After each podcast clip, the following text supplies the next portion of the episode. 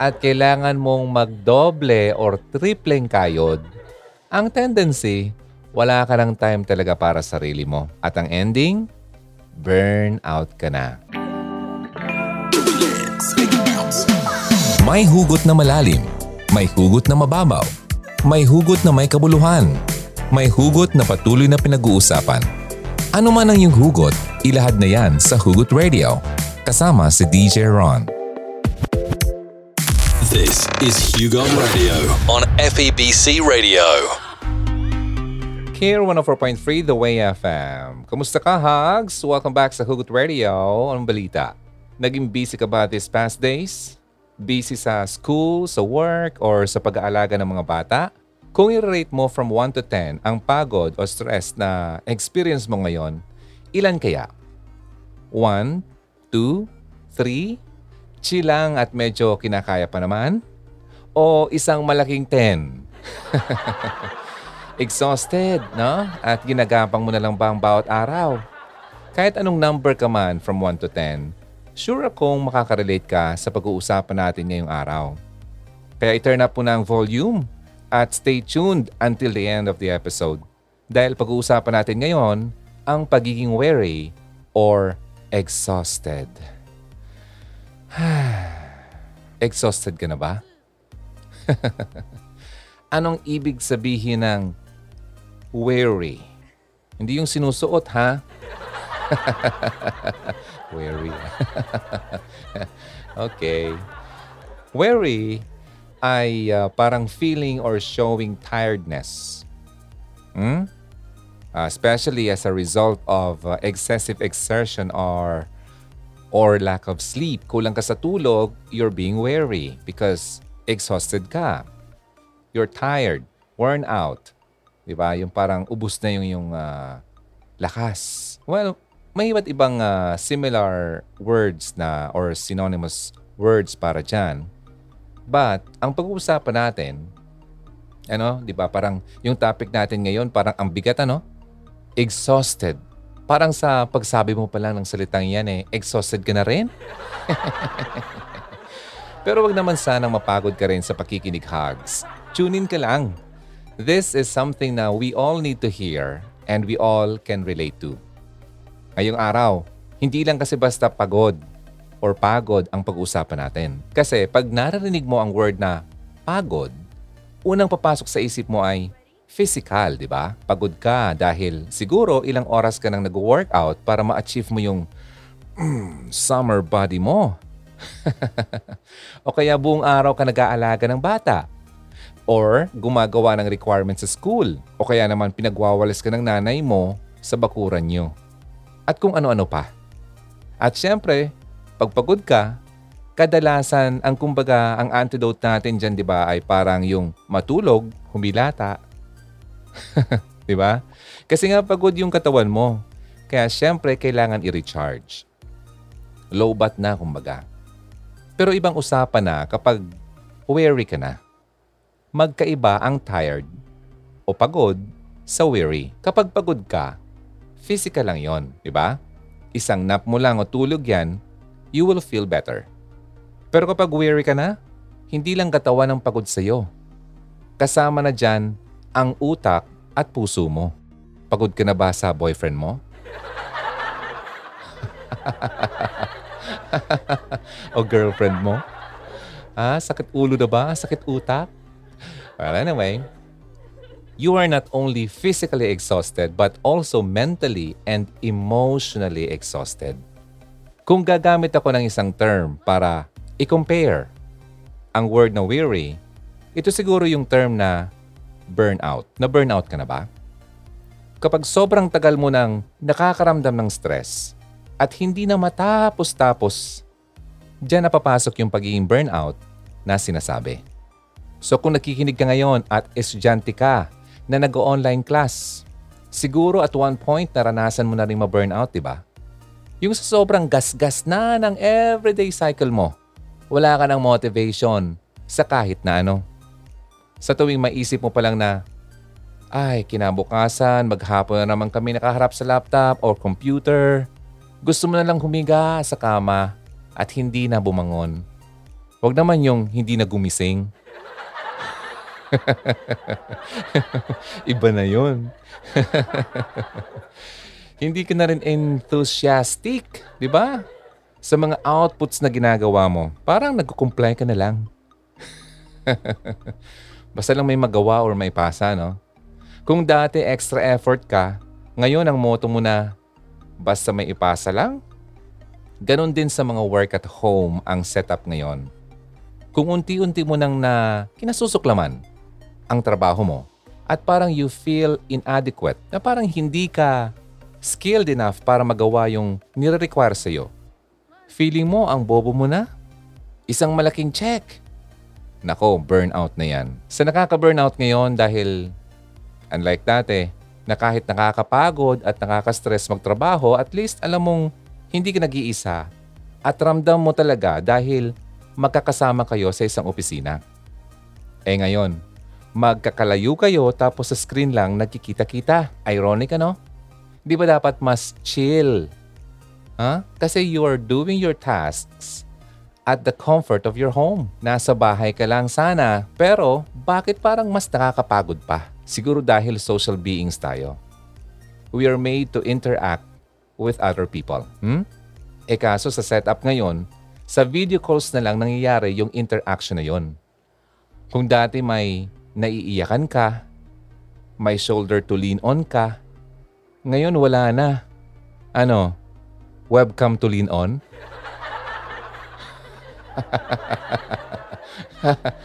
wala na.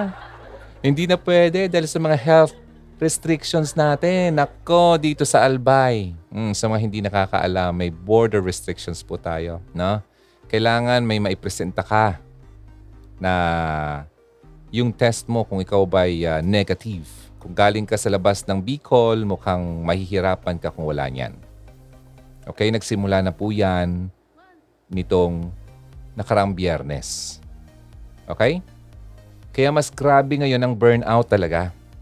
Well, ilan lang yan sa mga signs ng pagiging weary or burnout para mas ma-identify mo kung na-feel mo na yan or kung nasa ganyang sitwasyon ka ngayon, narito ang mga signs na emotionally exhausted ka at kailangan mo nang makipag-break sa syota mo. Joke lang. at kailangan mo nang i-break ito. Okay. Baka nagulat ka. Ba't napunta dun sa breakup? Ayon. O sige na nga. Eto na. Mm. Na-feel mo na ba kagad yung uh, pagiging uh, weary mo sa introduction pa lang natin? okay. Narito ang mga ilan-ilan na pwede kong i-share sa iyo. Number one, nagiging alien ka na. Nako, baka hindi ka na makilala ng aso mo niyan. Hindi yung alien na galing sa Mars o kung saan mang lupalop na outer space na yan, ha?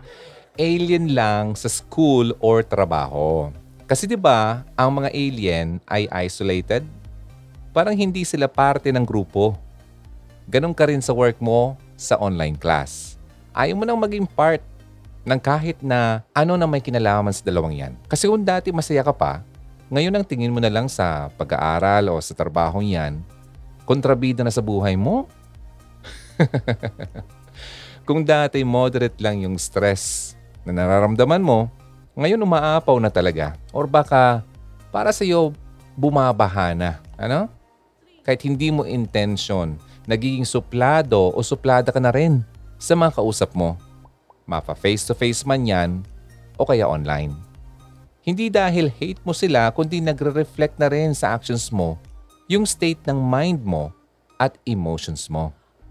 You can't give what you don't have, sabi nga nila. At dahil wala kang peace of mind at stress lang ang meron ka, yun din ang naibibigay mo sa iba. Hmm.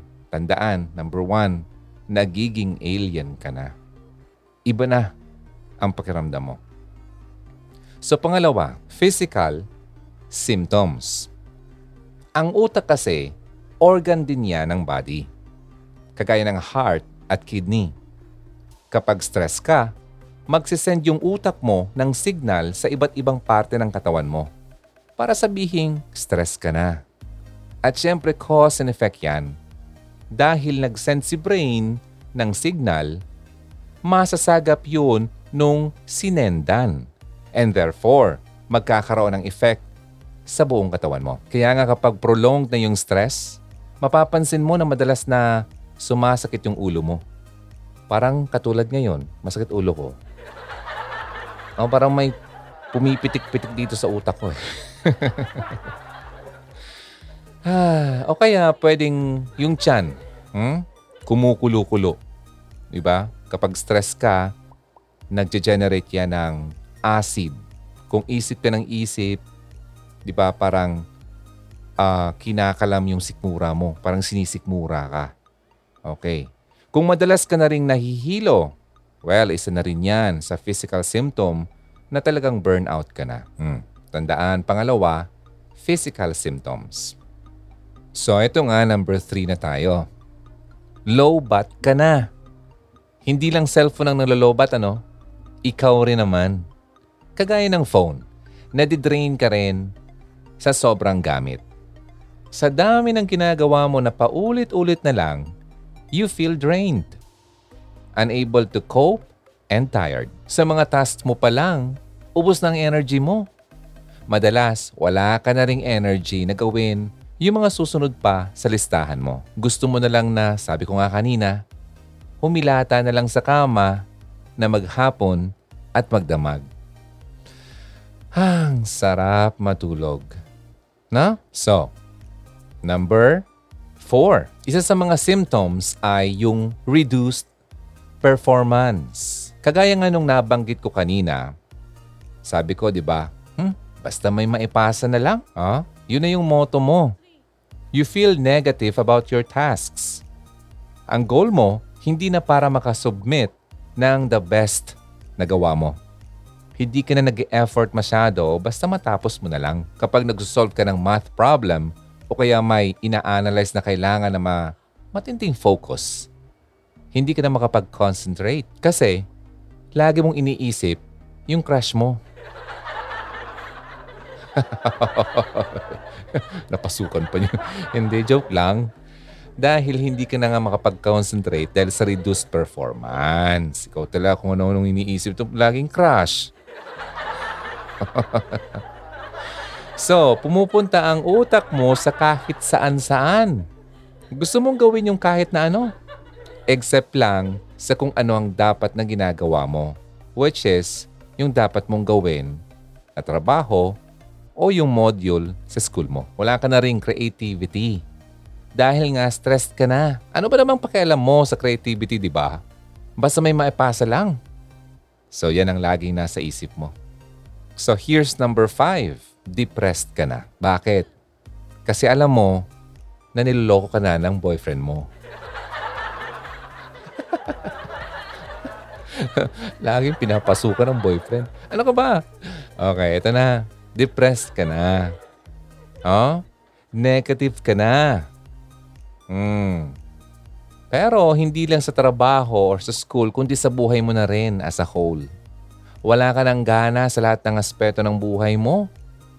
Hindi ka na interesado sa kahit ano. Kahit na K-pop groups pa yan, kagaya ng Blackpink, BTS yan o Twice.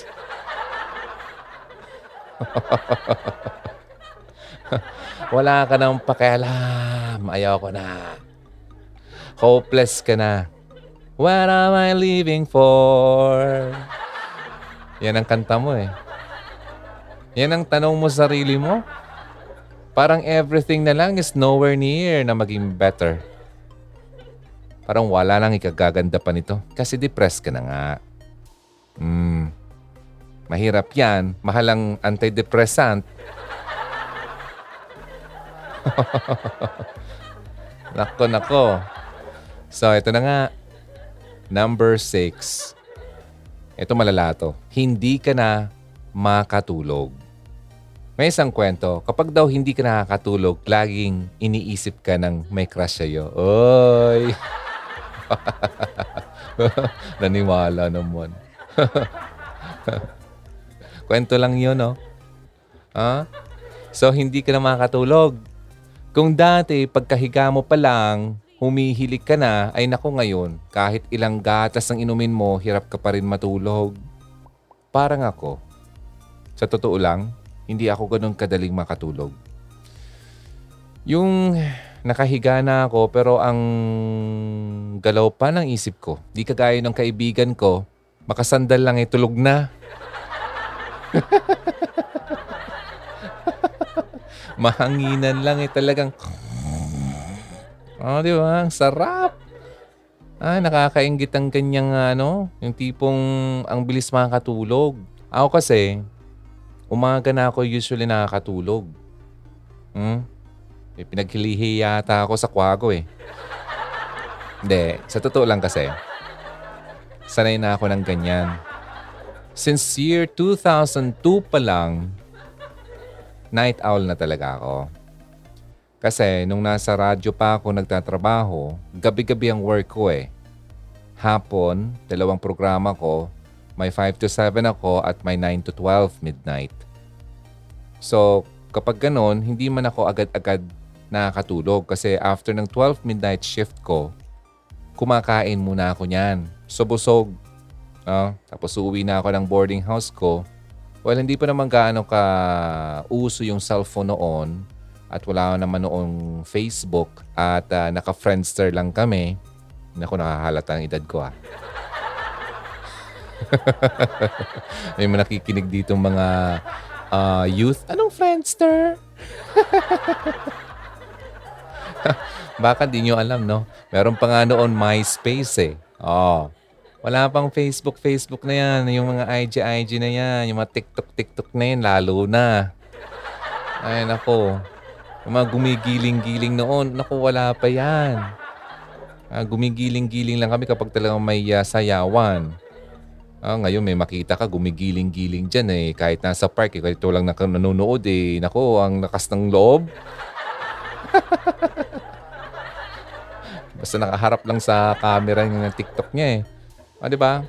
No, so noon, wala kami masyadong uh, ginagawa talaga na makakapagsabing yung makakapagdulot ng hindi ka makakatulog. Kasi wala masyadong online activities noon. Ah, yung uh, means of, uh, yung mga information noon na usually makikita mo sa TV, marinig mo sa radyo, or basa ka syempre ng newspaper, ganun. Uh, unlike ngayon, sa Facebook lang eh, nako, kapag may nangyaring bago, akalain mo lahat ay journalist na, eh, news, newscaster. Oh? Lahat may alam. lahat na magaling. Ah? Uh, yun, ibang-iba na talaga ngayon. Kaya nga, dapat talaga pipiliin mo kung saan mo kinukuha ang information na yung uh, kinukuha, no? Kasi marami na ngayong ano, laganap na ngayon yung fake news. Mm, it's Japake. So yun nga, hindi makatulog. So ganun, isa yan sa mga signs na ikaw ay burnt out na. I want you to burn, burn for me, baby. Alam mo yung kantang yon?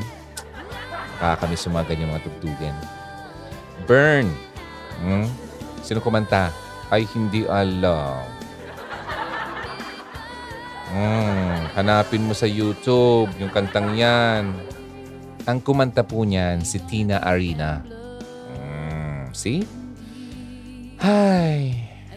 Kaso di ako pwede magpatugtog ngayon eh. Sarap sana magpatugtog. Okay. So, yun nga ang sinasabi. Hindi makatulog. Anong next? Number seven wala ka na rin ganang kumain. Naku, naku, naku, wag naman. Naku.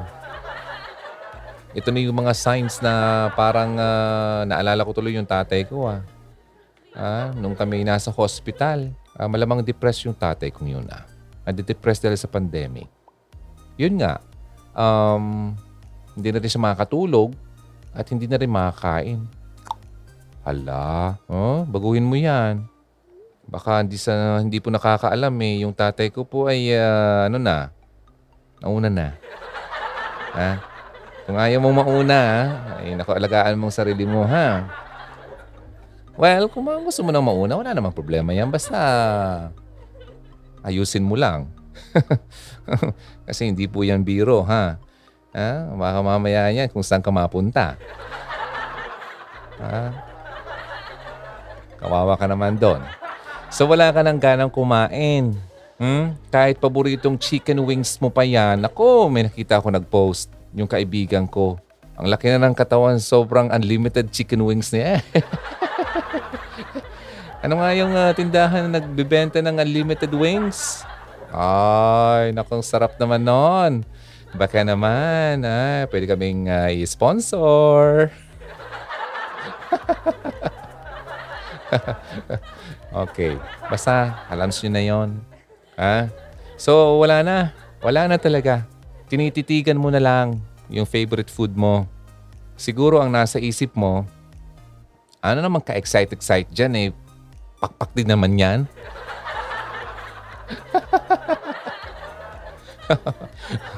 Ganun na ba talaga katindi yung uh, kawalan ng gana mo? Naku, naku, wag naman sanang ganon. Kasarap ko yan ng chicken wings. Ay, okay. Sige, ito ng panghuli. Ha? Panghuli. Lagi kang iritado. Naku, konti-konti na lang eh parang laging gusto mong sumabog. Makagawa lang ng maliit na pagkakamali yung kasama mo sa bahay o kaya LG yung kausap mo. Ayan naman yung LG. LG low gets. Ah, parang gusto mo na silang paulanan ng maraming sermon. Hmm? Kaunting discomfort lang, kagatin ka lang ng lamok, gusto mo nang huntingin yung buong lahi ng mga lamok na kumagat sa'yo?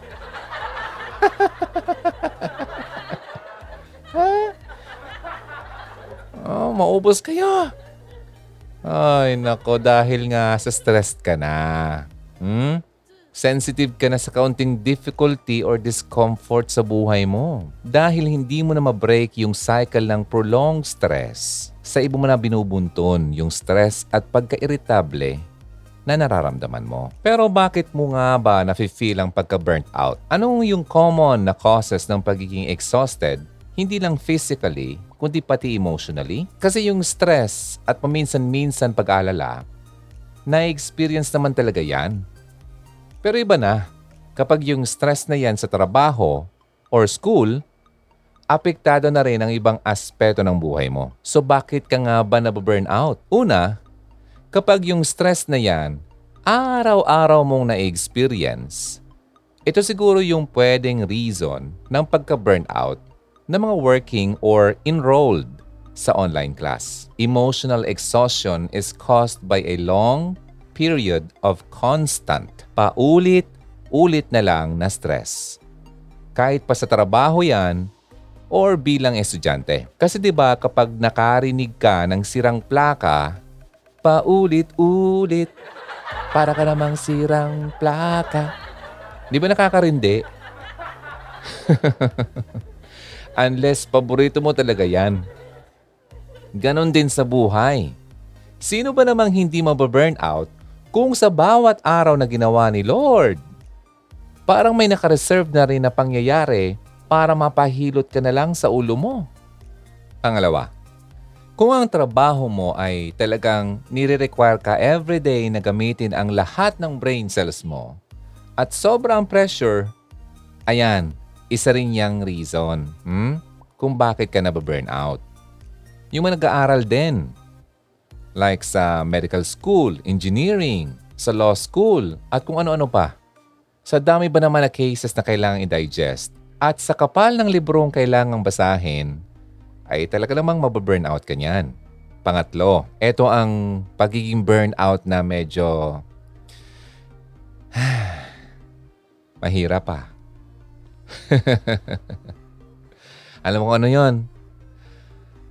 Financial stress. Kapag kinakapos ka na sa pera at kailangan mong magdoble or tripleng kayod, ang tendency, wala ka ng time talaga para sa sarili mo. At ang ending, burnout ka na. Pangapat, kapag may bagong family member na kayo. nanganak ulit si nanay. O kaya nanganak ulit ang aking asawa. May bagong baby ang cute-cute na kailangang alagaan magdamag. Siyempre, hindi naman yan kagad lalaki. Kaya ilang buwan din kayong magpupuyat sa pag-aalaga. Lalo na kung karga-karga muna pero hindi pa rin tumatahan. Diba? Ilang buwan din ganyan ang cycle mo kaya mauubos talaga ang iyong buhok. Lalo na kung mag-isa ka lang. Oh, kaya saludo ako sa mga single parents. Ha? Aba, talagang mawiwindang ka. Hmm. Ilan lang yan sa mga posibleng reasons kung bakit nakaka-experience ka ng burnout o pagka-exhausted emotionally. Iba-iba naman kasi ang pwedeng dahilan. Walang mababaw o malalim. Lahat ay equally valid. Pero kailangan mo munang aminin sa iyong sarili na hindi ka talaga okay. Para magawa mo ang next step, which is ang susunod nating pag-uusapan. O, ready ka na? How to treat emotional exhaustion. Hmm? Make changes sa lifestyle mo, kaibigan. Sa una, mahirap talaga. Dahil nga, nakasanayan mo na eh. Pero habang tumatagal, mas magiging madali lang ito. So, number one. Una, eat healthy. Yan. Kasi di ba yung iba, kapag stressed, nag-stress eating. At anong kinakain? Nako, mamantika. Puro preservatives. Mm. Grabe yung asukal. Ah, suki sa fast food chain. Oh, gasgas na yung term na balanced diet, di ba? Pero hindi naman kasi ginagawa ng karamihan yan. Lagi tayong sinasabihan na kumain ng healthy, pero mas ma-appreciate mo ang difference na maibibigay nito kapag stressed ka. Remember, na ang kinakain mo ay may domino effect sa emotional state mo. Pangalawa, mag-exercise. Kahit mag-jog ka lang muna sa sala hanggang kusina ng bahay nyo. Naku, ang laki ng bahay. o kaya mag-jumping jacks ka. Naku, exercise na yan. Alam mo ba na kapag nag-exercise ka, nagre-release ang katawan mo ng endorphins at serotonin na responsable sa mood mo? Oh, di mo alam. Ngayon alam mo na. Kaya nga after natin mag-jogging o walking, ang sarap ng pakiramdam, di ba? Kaya magsimula ka na rin magpapawis. O, kahapon nga lang, pumunta kami sa isang uh, boulevard. Uh, malapit yan sa dagat. Marami daw naglalakad-lakad, nag-jogging-jogging. Yung iba naman kumakain. Sabi nila, hmm, bahala ko dyan magpapagod. Basta kami nagpapabusog. Ay, ay, ay. Oh, see? Oh, daming ganon. Eh, di ka ba naman mapapakain? Ang sarap kasi ng mga pagkain doon. Ay. So, ano lang, moderate lang. Sabi nga ni, uh, nung buhay pa si uh, Eddie Garcia, everything in moderation. Kaya nga daw siya umabot sa ganyang edad kasi lahat ng bagay sa buhay niya in moderation lagi. Oh, yun. Huwag yung sobra-sobra. Okay? Pangatlo tayo. Limit alcohol. Hmm. O yung mga suki ng mga bars dyan, makinig. Kasi ang tendency ng iba, dahil nga stressed at feeling worn out, gusto magpakasaya kahit ng konti, di ba? Ang unang solusyon na maisip ay aba mag-shot-shot tayo. Siguro nga for ilang minutes or hours, hyper ka na. Na-boost ang mood mo, di ba? Pero mawawala rin naman yan kagad. And worse, after mong sumaya ng panandalian, lalo ka lang namang maging anxious at depressed bago ka matulog. Idagdag mo pa yung hangover pagkagising mo. Ang sakit sa ulo, o di ba? Kinaumagahan, instead na makapagtrabaho ka, hindi tuloy. So, limit. Kung kayang tanggalin, abay tanggalin na. Okay? Kaya mo yan, kaibigan. Okay? Kaya nga ng kaibigan ko, ikaw pa. Kaya mo yan. So pang-apat, get enough sleep. Yung iba kasi, unaware, pero habit na nila yung revenge bedtime procrastination. Ito yung sobrang busy mo sa umaga, wala ka ng time para mag-chill. Kaya binabawi mo sa gabi. Dinidelay mo yung pagtulog mo para makabawi yung hours na hindi mo na na-enjoy nung umaga. Yun ang ibig sabihin nun. Kaya parang nagre-revenge ka. Hmm? Kaso nga ganito ang nangyayari. Hindi ka naman talaga nagbe-benefit dyan. Feeling mo lang nakakabawi ka ng oras mo. Actually, health mo lang binabawian yan. Pansin mo ba na kapag hindi kumpleto ang tulog mo, kinaumagahan ang sakit ng ulo mo, di ba? Kahit na natulog ka na, pagkagising mo, masakit ang ulo mo. Hmm. In contrary, masigla at magaan naman ang pakiramdam mo kapag nakumpleto yung 8 hours of sleep. Diba kapag adult ka, importante yung 7 to 8 ang tulog mo. Kaya matulog ng maaga ha. Hindi yung matulog ng umaga. Kakascroll kasi eh. Pambihira naman. Magkaiba yung dalawang yon ha. O sige, pang-apat yon. Panglima, express your thoughts and emotions. Pwede gumawa ka ng journal o kaya magkaroon ka ng makakausap na trusted mo at mapagsasabihin ng totoong nafe-feel mo. Seek accountability. Hindi naman talaga nila kailangan maayos yung problema mo. Pero having someone genuinely listen sa'yo ay effective yan para kahit papano maging magaan naman ang pakiramdam mo. Try it. And lastly, number six, take a break. Have a break. Have a Kit Kat. Naalala mo yon? Bata pa ako, yan ang usong-usong patalastas eh. Have a break. Have a Kit Kat. Whether vacation yan or kahit simpleng walking or jogging lang, importante magkaroon ka ng quick breaks in between. In between tasks. Para mabawasan yung pagiging burnout mo. Okay? So, yan ang mga, mga tips lang naman yan para ma-treat mo yung pagiging uh, exhausted mo. Pagbabago lang yan ng lifestyle.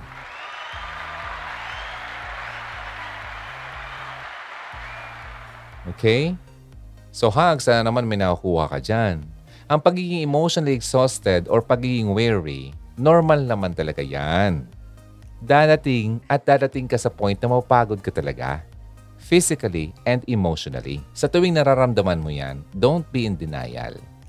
I-acknowledge mo how you feel. Okay? Sabi nga sa Bible, even youths grow tired and weary and young men stumble and fall. O di ba? Kahit nga yung mga kabataan eh nafi-feel talaga yan. Hindi lang yung mga thunders.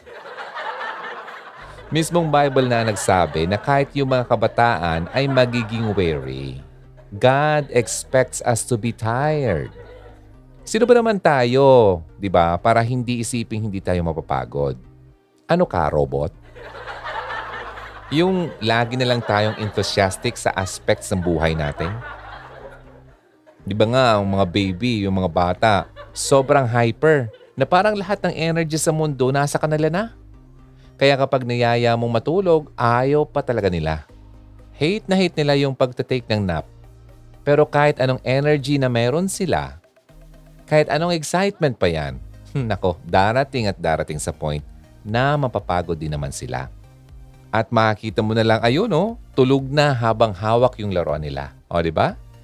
Kaya, kung ngayon, you feel tired and weary, know that It is okay. Okay lang naman yan. Okay lang naman na mapagod. Hindi ka isang failure na iniisip mo. Human, as you are, mapapagod at mapapagod ka talaga. Alam niya ni Lord. Alam niya ang limitations mo. At habang tayo, limited lang ang energy, ang sa Diyos ay umaapaw. Ah, di ba? At yan exactly ang dahilan kung bakit sabi sa scripture, we should wait on God. Maghintay na mismong ang Diyos ang kumilos in His own way and in His own perfect time. Madalas kasi, napapagod tayo dahil sa expectations natin sa buhay. We are always in a rush. Huh? Lagi ka nagmamadali na ma-achieve ang mga bagay-bagay-bagay. Pero ibang sinasabi ng Panginoon, we should wait on Him. Dahil kapag ginawa mo yon, He will renew you. I-renew niya ang energy mo, ang enthusiasm mo sa buhay.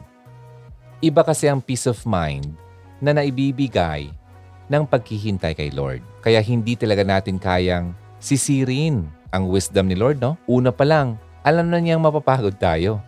At hindi siya nag expect sa atin na lagi magiging energetic na lang. In fact, hindi siya sa atin nag expect na kahit ano at siya pa ang may ino-offer sa atin. Naku, ang galing niya. God offers His strength to us. Imagine that. If we only lean on God. Yun yun. At kung i-admit na lang natin na on our own, hindi talaga sapat ang sarili nating lakas. Ang ino-offer niya ay yung klase ng lakas na hindi nauubos. Kaya, the next time you feel tired o weary, tandaan mo na hindi ka nag-iisa. Hindi mo kailangang i-deny na pagod ka na. Remember, na sa kahinaan mo, diyan pinaka nadi-display ang lakas na binibigay ni Lord sa iyo. Isa lang ang kailangan mong gawin at yun ang maghintay sa Panginoon. Faithfully wait on the Lord at magtiwala ng buong puso sa Kanya.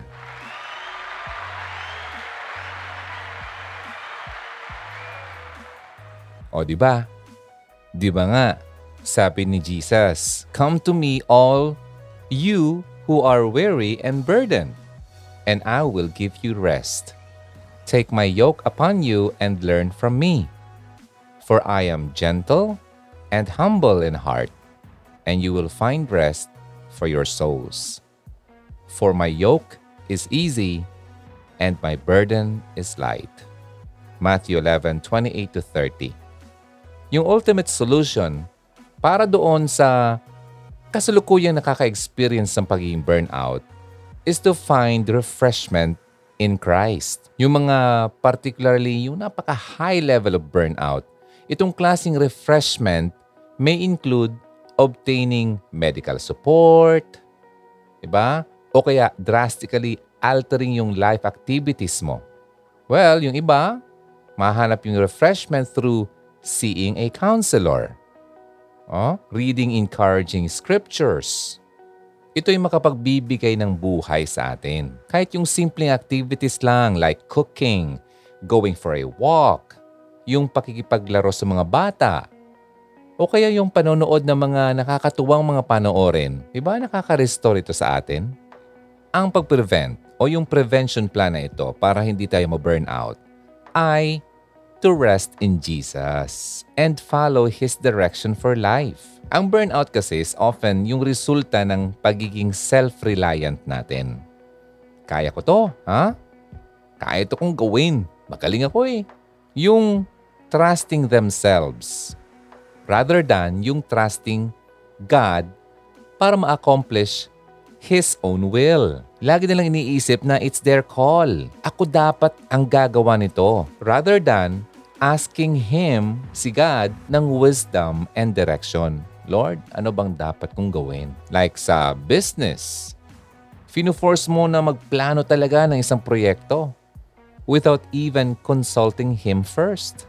Sa family setting naman, yung mga parents, tinitake nila yung responsibilidad nila para sa happiness ng kanilang mga anak. At kung ano-ano pa, di ba? Isa pang cause ng pagiging burnout, yung pagiging lack of self-care. Na-mention ko na yan kanina. Di ba? Yung hindi mo pinapahalagahan ang sarili mo. Talagang mag-fail ang katawan mong yan.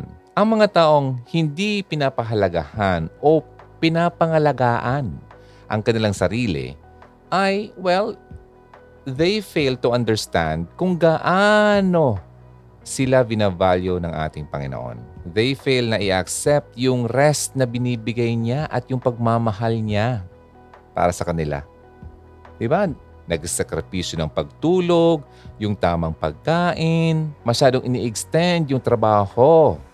Ha? Umuwi gabi na. So, whether kung lack of self-care man ito, o yung sabi ko kanina na masyado kang self-reliant, ang pagiging burnout ay dulot yan ng pagkakaroon ng lack of understanding ng character ni Lord at yung expectations niya sa buhay natin. Alam naman natin na yung trabaho talaga ay part of human calling. Di ba? Kailangan talaga natin magtrabaho din. Work heartily for the Lord. Ah, yun ang difference nun. Kasi whatever you do daw, you work for the Lord and not for men. Oh, dapat nating alam yan ha. At yung work talaga, well, part na yan ng buhay natin. Kasi sabi nga sa Bible, if anyone is not willing to work, wag mo daw pakainin. Mga tamad. Ha? So, wag ka na magtaka kung hindi ka pinapakain ng magulang mo, baka talagang tamad ka.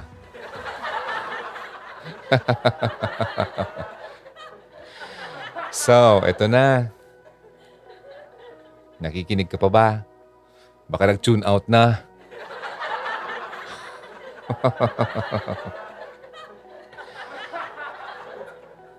Alam mo bang si Jesus, in-invite niya yung disciples niya away from the crowds for a time to rest para makapagpahinga sila. Sabi niya, come to Him. Binigay din niya yung Holy Spirit who can give us discernment kung anong dapat nating gawin. Di ba grabe yung binibigay niya sa atin na tulong para di lang tayo mapagod? Alam mo ba in some studies, ang pag-avoid ng burnout ay nakalink yan sa ating spiritual well-being. Kasi the better we feel spiritually, the less likely we are to experience ng burnout. So, kumusta nga ba ang iyong spiritual well-being. Kung masyadong vibrant ang relationship mo sa ating Panginoon at nire-receive mo ang pag-feel niya sa iyo, well, malamang talagang hindi ka mababurn out. Kasi kapag ganun ang relationship natin sa Kanya, mararecognize natin kung saan nga ba talaga tayo tinatawag niya at kung saan niya tayo hindi tinatawag. Ah, Kadalasan kasi ginagawa natin ang isang bagay na hindi naman talaga dapat natin gawin. Alam mo ba, kapag tinawag ka ni Lord, while i-equip ka niyan, ibibigay niya sa iyo ang kailangan mo. Hmm, yung provision.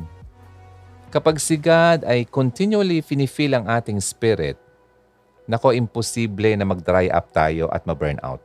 So kaya nga ang tanong doon, kamusta ba ang relationship mo sa Kanya? Inaalaw mo ba siya na i-feel ka? O hinahayaan mo lang na sarili mo ang gumawa? So ano ba talaga yung sinasabing relying on Jesus? Well, depende yan sa tao. To some, ang ibig sabihin nito, yung i-examine yung puso at tanggalin yung mga idols na katulad ng pagiging self-reliant. Sa iba naman, i-challenge nila yung pagtitiwala nila sa Panginoon. At matuto silang mag-say no. Di ba? No, hindi ako ang gagawa nito. Ang iba naman, it means consulting God first before saying yes. Di ba? Yung iba naman, katulad kanina sabi ko sa self-care, mas magiging intentional na sila. Kasi yung self-care, hindi lang yung about caring one's body. Kasi sabi ko nga before, di ba, yung body natin is the temple of the Holy Spirit. Kaya nga kailangan natin mag-exercise, get enough sleep, at kumain ng tama. Isa pa nga pala, well, you should have time to laugh. Tumawa ka naman, masyado kang bugnutin. Hmm? Mag-engage ka sa hobbies mo, be with your friends. Well, ah, choose your friends wisely. Mayroon tayong uh, content about that. Pakinggan mo na lang yung previous episode natin. Importante yon. And also, time to be alone. Importante din naman yan. Mag-hike ka, ha? magbabad ka sa tubig. Ang sarap kaya nun. O kaya naman yung magbasa-basa ka naman. Sabi ko kanina, mag-journal ka. Diba? Anything na pwede mong i-enjoy. Yun mga bagay na ibigay sa atin ng Panginoon. Ang ibig sabihin ng taking steps para mag-rely tayo kay Jesus. Meaning, we can trust that He is faithful to provide our needs. Kasi masyado tayong, ano kayang kakainin ko bukas? Paano na kaya kami? Diba? Si God ang nag-design sa atin and He knows kung ano yung the best para sa atin. So we can rely on Him. We can trust Him to make our paths straight. Trust in the Lord with all your heart and do not lean on your own understanding. In all your ways, acknowledge Him, and He will make straight your paths. Alam mo kasi, it takes wisdom, discernment, faith to live within God's parameters. Yung magpapasakop tayo, dun lang natin makikita ang totoong buhay. Makaka-recover tayo sa burnout by entering God's rest. I-avoid natin yung mga bagay-bagay na nakakapag-contribute dito. Nakaka-avoid tayo sa burnout kapag naka-tune in tayo. Ha? Naka-tune in ang buhay natin. Tune with God's specific direction for our lives. Ibig sabihin yan, we should consult Him first about our schedules Diba? We take time to care sa ating sarili. And we learn to depend sa kanyang lakas. Sa kanyang lakas. To carry yung mga duties natin sa ating pang-araw-araw. Yung identity natin dapat hindi nakadrawn doon sa mga tasks na gagawin natin. But dapat doon sa relationship natin with Jesus. Ginagawa natin yung work na tinatawag niya sa atin Ginagawa natin ito with all our hearts. Pero, hindi tayo pumupunta beyond the limits na nakaset sa atin. Kasi we accept yung help na galing sa Kanya. We also accept yung help na galing sa ibang tao. Dahil si God ay tinawag din tayo para magkaroon tayo ng community. Ha? Samahan ng mga naniniwala sa Kanya. Ni-receive natin yung rest kasi it is gracious gift from a loving and wise Father. Diba? Si God kasi mas interesado sa relationship natin sa Kanya kaysa sa ating mga ginagawa. Mas maganda yung ma-burning out tayo. Ha? I want you to burn. Burn, ha? Burn. Sabi ko nga dun sinasabi ko, Always believe in love and keep the flame burning. Tuloy ang apoy. So dapat burning tayo for Jesus.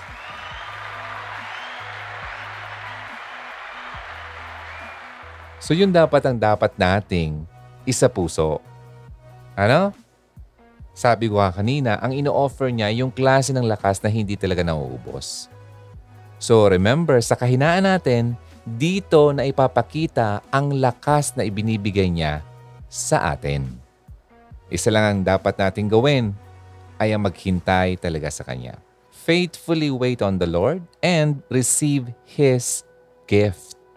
Gift of rest and yung gift na strength na binibigay niya sa mga taong sumusunod sa Kanya.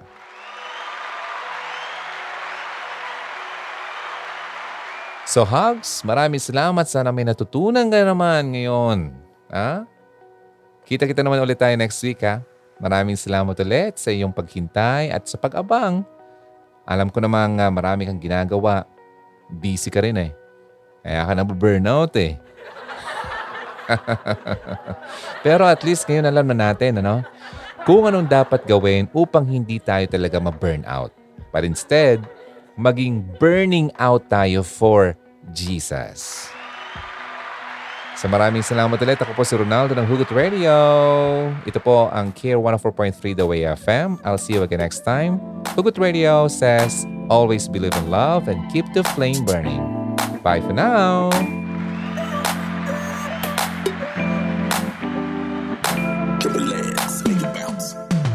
Halina't makihugot na Kontakin kami sa 0946 763 9858 0929 359 4298 0915 931 7184 Kung nais mong magkapag-ugnayan kay DJ Ron, maaari mo siyang bisitahin sa kanyang YouTube channel sa Hugot Radio.